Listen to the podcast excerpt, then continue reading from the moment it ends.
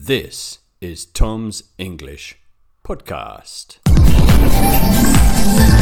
Podcast, podcast, Tom's English Podcast. Welcome to my podcast. If you're listening again, fantastic. And if it's your first time, even better.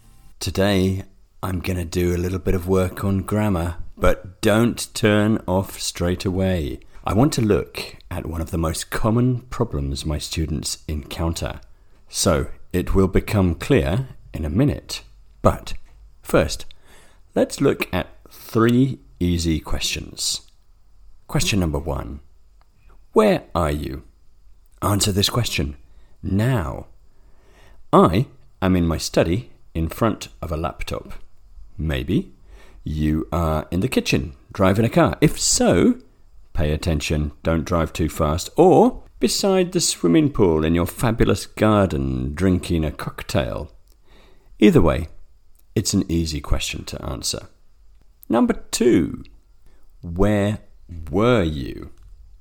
This is a more difficult question to answer, probably because it doesn't feel complete. You would probably say, When? Yesterday? In 2009? This time last year? So let's make it complete. Where were you this time last year? I was in my garden drinking a cup of tea. Number three. Now, where have you been?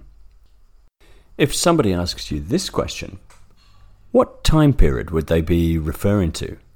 Remember, whenever somebody uses have or has and been, they're linking the present to the past. So, I would understand this as coming from somebody who hasn't seen me recently.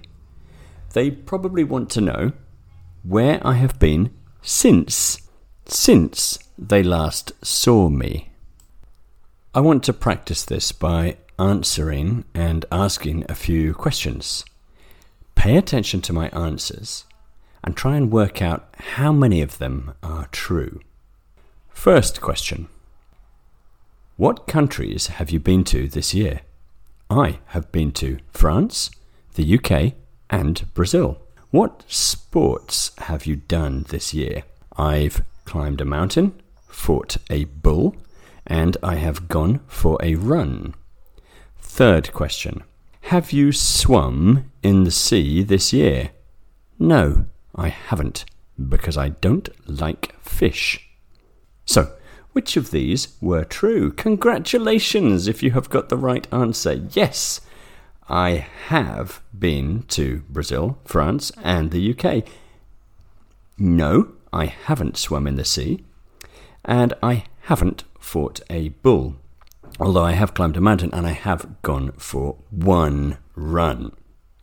Now it's time for you to answer the questions yourselves and use the same grammar that I have used. If you have understood and have used the right verb tense, you have improved your English today. And think next time that you meet somebody new, it could be a new business partner, it could be the postman, or the new love of your life. Romance. What will you say? Where are you all of my life? Where were you all of my life? Or where have you been all of my life? The clue and the answer is the title of this podcast. Thank you for listening.